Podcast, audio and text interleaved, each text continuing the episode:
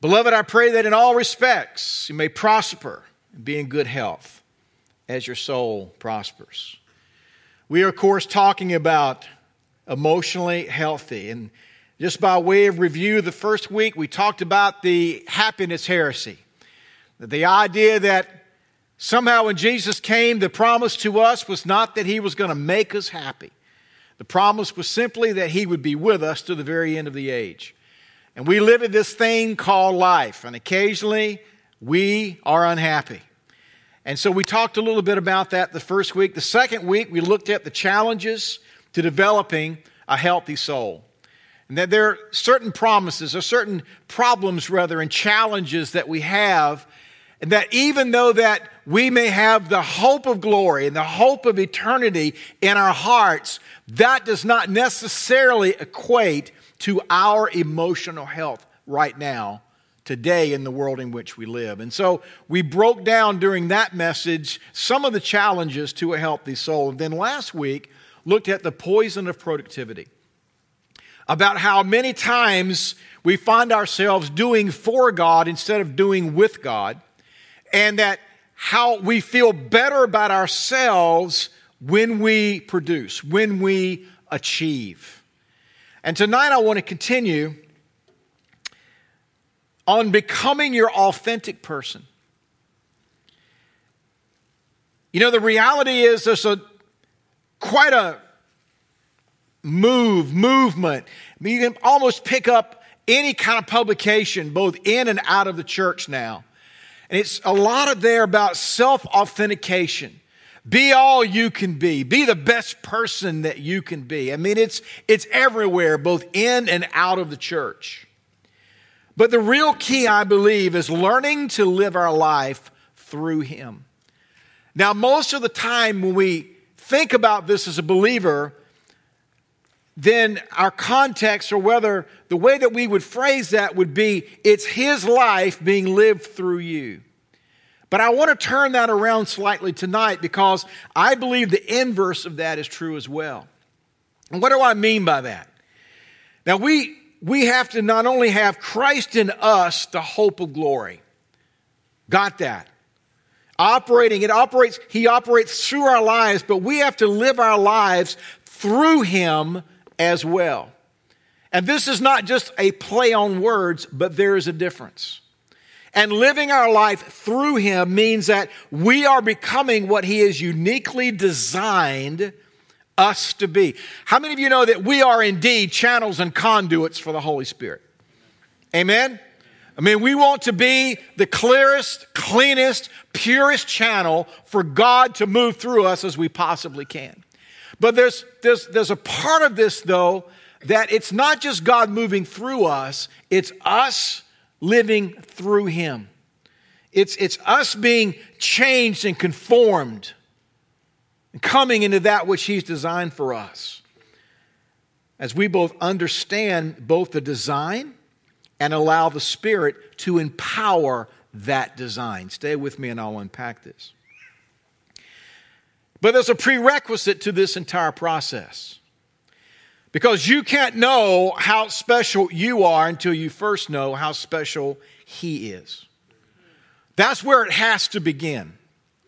And, ladies and gentlemen, let me just reaffirm for you is that the cross is where that transaction occurs. We never get too sophisticated for being reminded that this it wasn't just a, it wasn't just a, a, a, a, manger in Bethlehem, but it is at that cross where that all comes together. Our helplessness and yet our preciousness in tandem. And in the context that He would give Himself for us. And we need a fresh revelation of that cross every day. Every day.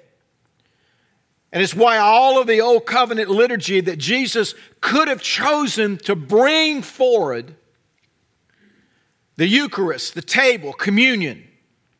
It was the one remembrance that combined elements of the Old Covenant, but yet something completely new at the same time. The understanding that there could be no forgiveness of sin without the shedding of blood. It's a very old covenant concept. And yet, this new covenant, whereby which it's one and done, if you wish. Aren't you glad that you didn't have to drag an animal in here tonight? And I'm very happy as a minister and as a priest, I didn't have to murder any animals in here tonight.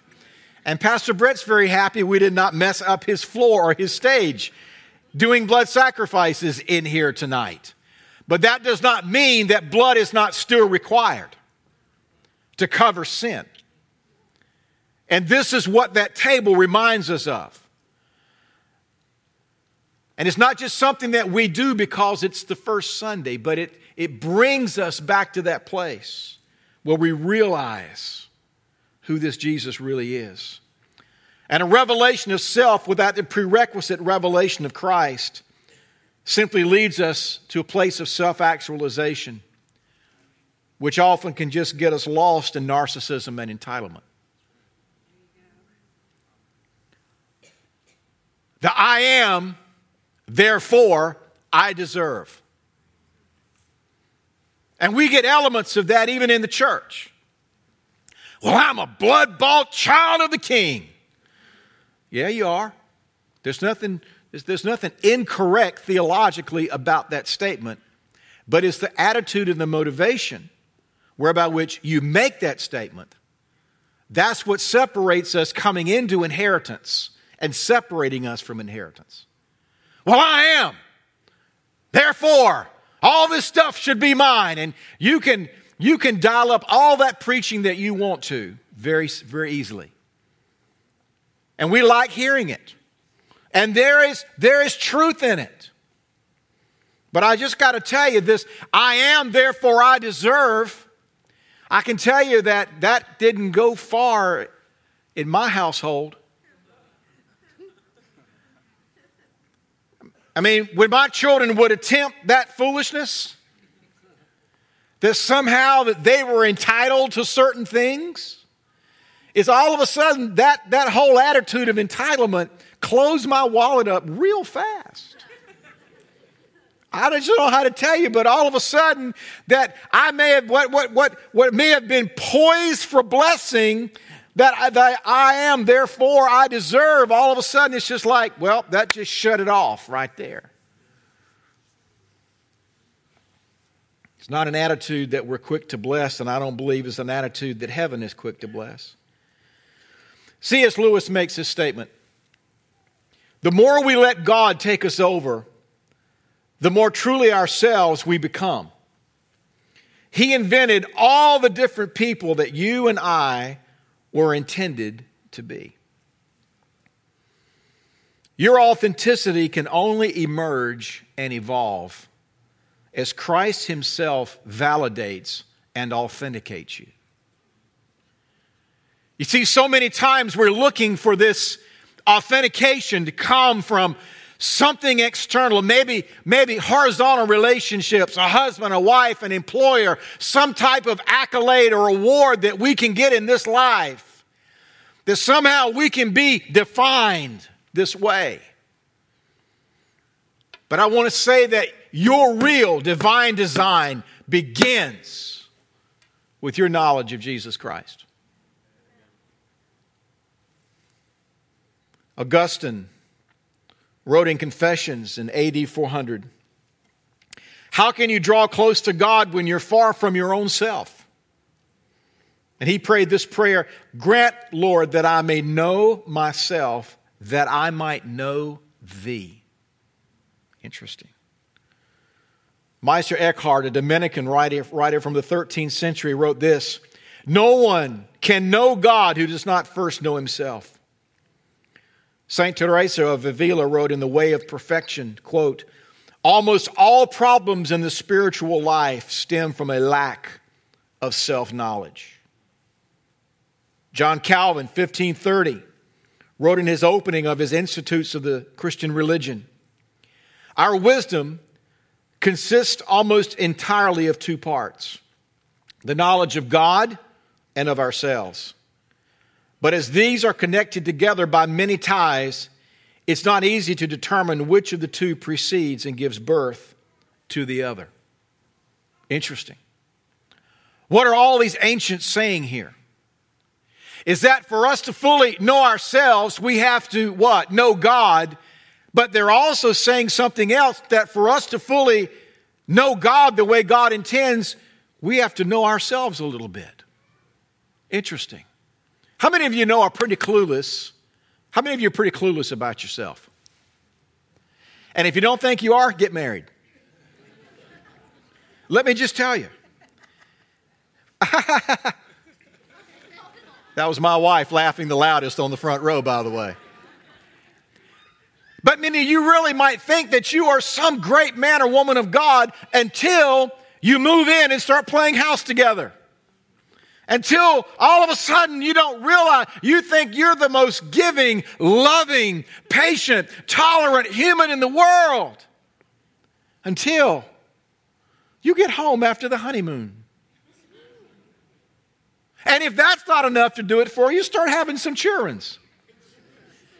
Is that what little bit that you thought you were or were not? Let me just tell you, you start having some children and they start running around and doing what children do. All of a sudden, that last nerve gets discovered in your life and you begin to realize, I'm not even sure I'm saved. Jesus, help me or kill me, one or the other. You know what I'm talking about. Don't look at me like that.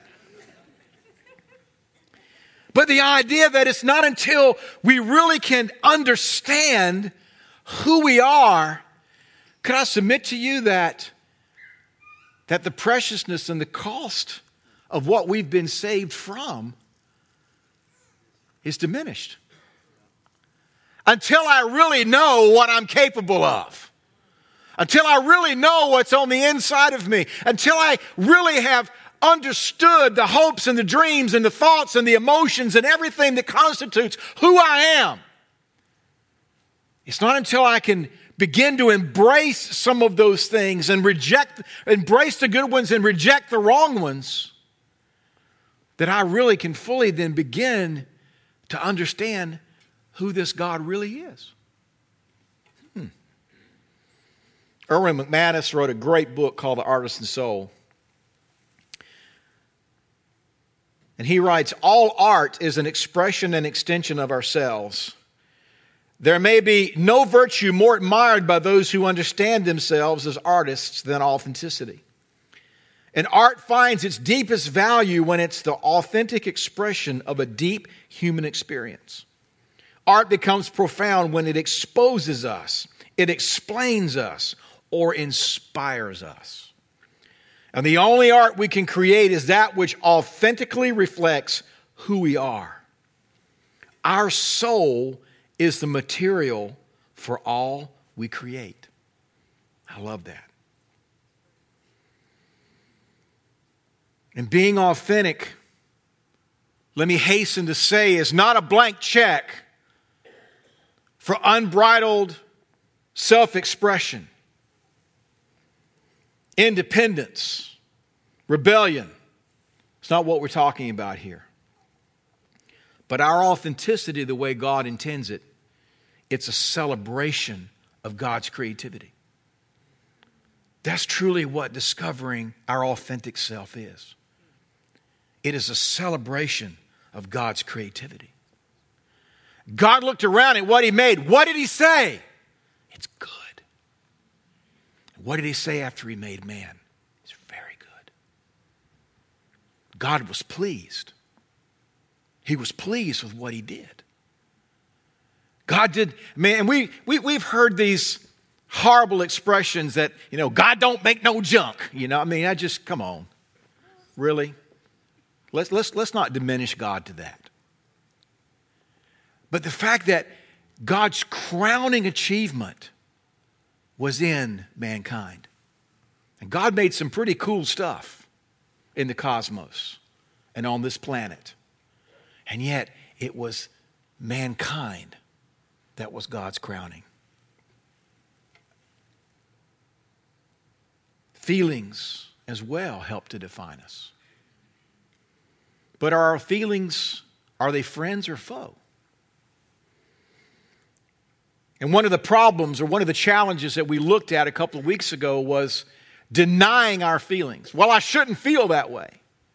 Well, maybe you shouldn't, but you do. Now, what are you going to do with it? It's a little bit like an action. Uh, uh, an action. Well, I shouldn't have done that. Yeah, you did, but now what are you going to do? Now you've got something that you've been convicted of that you can now repent of. Now you've got something now that you know that you can go and you can make amends. You can fix. But denying our feelings, eventually we will lose who we are. Peter Scazzero, when we deny our pain, losses, and feelings year after year, we become less and less human.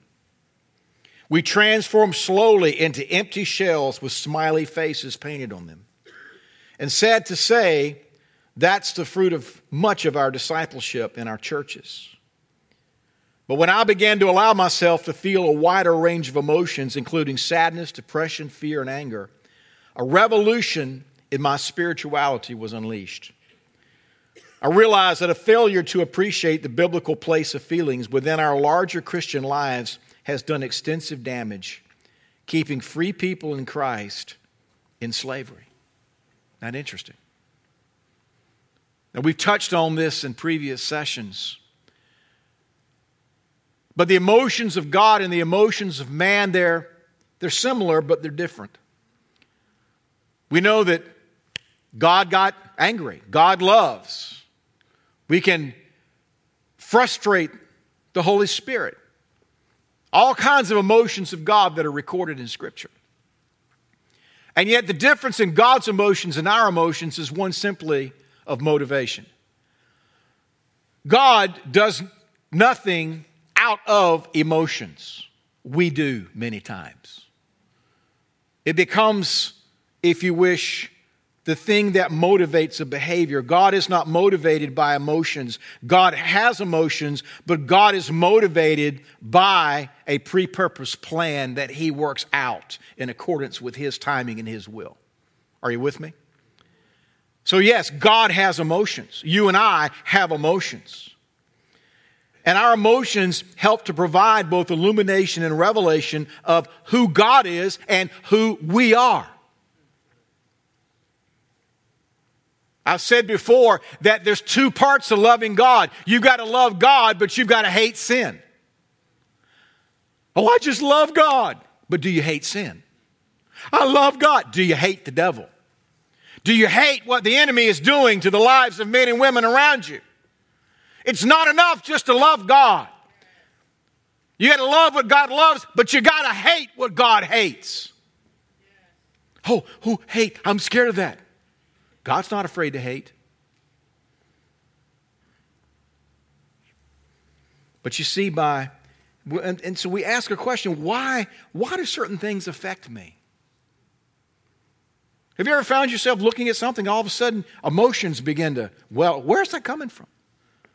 Because what affects me might not affect Pastor Paul, and yet what profoundly affects Pastor Paul might not affect me at all. Why? Number one, we're touching into not only our history, maybe our pain that goes with that history, but we're touching into some unique divine wiring that we respond differently to different things. It's what makes us unique. But by ignoring the emotions, both good and bad, we begin to learn to ignore ourselves.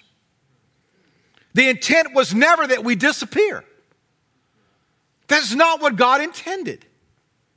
And even at the time, and if we, if we continue to ignore our emotions, not only will we ignore ourselves, but ultimately we will ignore God as well. Dan Allender wrote a book entitled The Cry of the Soul. He said, ignoring our emotions is turning our back on reality. Listening to our emotions ushers us into reality. And reality is where we meet God. Emotions are the language of the soul, and they are the cry that give the heart a voice. How many of you know that God speaks to us through our emotions? In our school of prophecy, I teach that there are a number of ways that God speaks. Job 33, God speaks a number of different ways. He speaks to us verbally. He speaks to us visually through visions and dreams. But let me also say that God speaks to us viscerally. That word viscera is from an old Latin term that means that which is on the inside, which is unseen. And many times, God will speak to us in a place that many times we don't even have language for yet. God will touch us in the realm of our emotions. And maybe we don't have a chapter and verse to go with it. Maybe we don't even have language to go with it, but we know that God is speaking to us. We are experiencing God in a deep place. The Bible speaks of deep calling unto deep.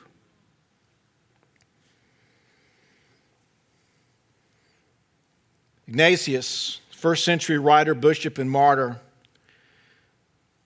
he looked at the differences between what he called consolations, defined, he defined as those interior movements and feelings that bring life, joy, peace, and the fruit of the Spirit, and desolations, those emotions that bring us death, inner turmoil, disquiet, and turbulence. And it was this inner awareness of what we are feeling in our insides that Ignatius echoed the Apostle John, who said, Don't believe every spirit, but test the spirits to see whether they are from God. There's so many times we use this passage as it involves whether or not it's an angelic spirit from God or a demonic spirit from the devil. But by extension, here, this emotion that I'm experiencing right now, where is that coming from? Where is that emanating from? And sometimes they're our own fleshly desires. It could be the enemy. Other times, God's prodding us to a better choice. And God intends that we mature in learning to recognize how He speaks and guides us through our feelings. Now, I, I'm speaking, uh, hopefully, to the mature. We understand that we don't just go out and just follow God on the basis of our feelings. We understand that. We have the standard of this written word. We have the Holy Spirit that speaks clearly to us. But I think for us to continue to ignore this entire realm of how God is leading us through our emotions hasn't helped us many times. And God has made us unique. From the very beginning, God made them male and female. He made different plants, He made different animals. There's a distinction. And I believe one of the major attacks of the devil is to lose that distinctiveness.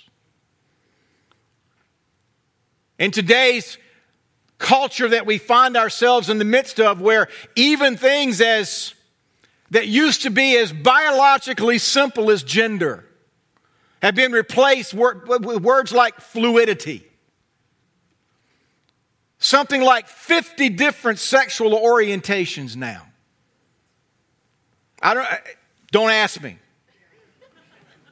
Can't even begin to understand it. But what used to be very simple based on divine design has now gotten so confused based on the realm of the emotions and, yes, sin. And God celebrates that distinction. And our design, our authenticity, is not a bad thing with the right prerequisites in place and the right priorities. But let me say this, ladies and gentlemen. We're going to have to have courage to live the life that God intends for us to live.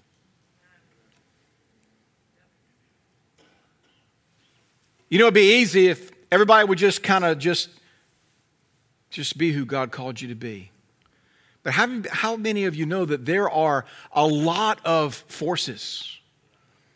Not only in the culture of the world, but even in the culture of the church. Maybe in the culture of your biological family. Maybe the culture of your workplace. Maybe the, maybe the culture of your ethnicity that try to tell you this is what you've got to be. This is how you have to think. This is how you have to feel.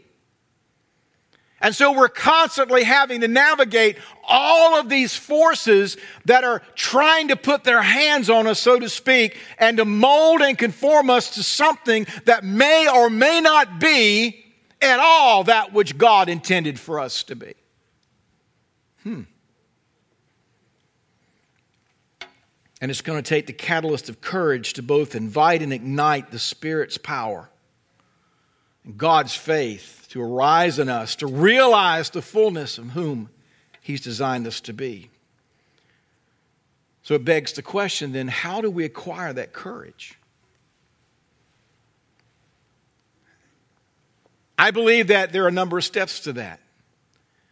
But at the very beginning, is to accept the distinctions and embrace the differences. An acceptance rather than a rejection of God's design. And to do that, you've got to have some information and revelation about yourself. We've talked about that.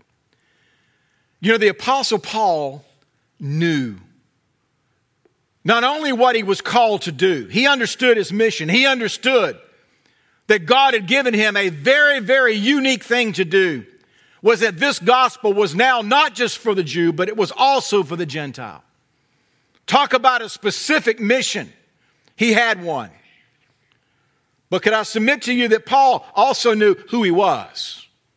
Romans 1 1, right out of the box, Paul, a servant of Jesus Christ.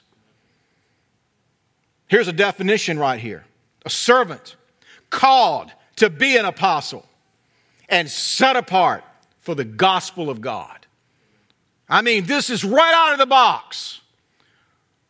Romans, arguably the greatest theological tome that we have, maybe in the, all of Scripture. But Paul, from the very beginning, he is establishing, before he tells us what he knows, he's telling us, this is who I am. Interesting. 1 Corinthians 15. He goes on to describe who he is. I'm the least of all the apostles. 1 Corinthians 15, 7 through 10. Don't even deserve to be called an apostle because I persecuted the church of God. But by the grace of God, here we are again. I am what I what? What I am. Here he is. He's not denying the pain of what he did. He's not trying to rewrite history, gloss over it. Oh no, that was somebody else. I mean, he's owning it. This is what I was. And you see, ladies and gentlemen, there's not many times until we can own what we were that we can now fully own what we are. Or we can fully own what we're becoming. Where is the testimony otherwise? I was, but now I am. I am, but yet I will be. Man, this is the stuff that testimonies are made from right here. Wow. You remember my former way of life, he said. Galatians 1. How intensely I persecuted the church of God, tried to destroy it, advancing in Judaism beyond my years. I mean, once again, he's reading out his CV. You remember who I was? But I know who I am now. Paul, a servant, an apostle. Interesting. And boy, talk about a man with no country. Talk about a man with no tribe. I mean, can you imagine the challenge that he had for years? Yeah, but you're the same. I mean, when the Holy Spirit came to Ananias and said, I want you to go and I want you to, to, to, to take a message to this man Saul. He says, uh you must have got the wrong guy. I know this guy. He is the, no, he's the one. You go to him. I'm going to show him some things, but mostly I'm going to show him how much he's got to suffer for me. Interesting. But Paul knew. And the distinctions are not defects. Listen to me. Do you realize the richness of Paul's understanding of grace would have been impossible without that which God delivered him from? You want to hear somebody preach with passion? Listen to somebody that's been set free from something. Listen to somebody that knows what they were. Not just some theological abstract out there, but somebody that can say, this is what I this this is where I was headed, and this is where I'm headed now. And the richness that we have of Paul's understanding of mercy and grace, it was only possible with all of this other stuff that he brought to the table. David, little shepherd boy, out there with the sheep, too weird to even be at the table with the rest of his family. Or the greatest king of Israel that Israel would ever know. The lineage of Jesus himself would come out of David's loins. Hmm. And the culture tells us, even at times, church culture, that being different is something not to be desired. And yet again, most everything in and out of God, or in and for God rather, will require faith, which is His part. And it will require courage, our part, to realize and actualize. But to do that, we've got to recognize and defeat something. And I'll have to close with this. And that's the fear of man. Let me leave you with this question Are you willing to live a life that you know in advance will disappoint other people? Are you willing to live a life that you know would disappoint others? You know, Jesus disappointed a lot of people. As a matter of fact, most of them. Just a reality. The sick folk that heard that he healed the sick that didn't get healed. Folk that buried loved ones that he didn't raise from the dead. His own disciples that never really got him. His family.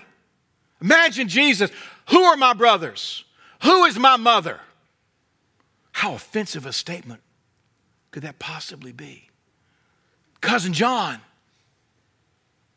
Jesus not even coming to visit him while imprisoned. The same John that preached this coming of the Messiah. Jesus didn't even show up to visit him. John died disillusioned, disappointed in Jesus. You see, Jesus didn't live a life looking of how he could make everybody happy about him. He didn't live a life trying to figure out how to please everybody. He came in the form of a servant, yes. But the same way that Jesus, he came to serve all, but to please one. Could I submit to you that one of the real secrets to unlock the courage to be who we are is when we stop trying to please everybody we come in contact with? We serve them, we love them, yes, but we're called to please just Jesus lived his life doing only what he saw the Father doing. What motivated Jesus? It wasn't those 12 disciples. It wasn't just the maddening crowds that wanted what he had and what he needed. He lived to please the Father. And all the rejection, all of the disappointment that you know he could feel, he was God. Touch me, heal me. I need this. If you and I are going to have the courage to live the power of the authentic life that God has mapped out for you and me, we've got to live it apart from the fear of man. It's the only way it will work. And I have to stop because I'm out of time. But I will finish this next week, I promise.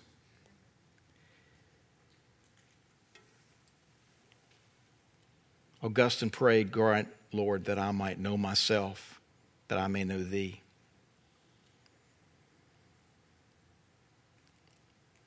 Let's pray that tonight. Lord, we thank you that you have made yourself known to us.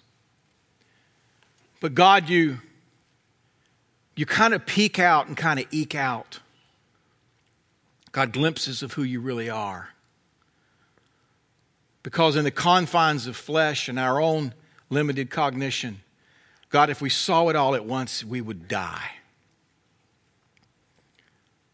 It's not only, it's, it's, it's, it's only as we take on resurrection bodies and different eyes, different understanding, that we'll even be able to see you in glory. But God, I pray tonight that we would know ourselves, that we can know you. God, so many of us have, we've bought in to a lie that somehow there's something inherently wrong with me these thoughts, these feelings, this personality type that I have, the way, the way I do and, the, and, and, and how fast I do it or how slow I do it or whatever it might be. Somewhere we've imbibed a lie that something's wrong with us. Rather than celebrating the uniqueness of how you've crafted each one of us. Lord, we reject the lie tonight in order to receive the truth. That we are fearfully, come on, saints, and wonderfully made. God, let the revelation of the wonder part be imprinted upon us and change us. In Jesus' name, amen. Bless you, church.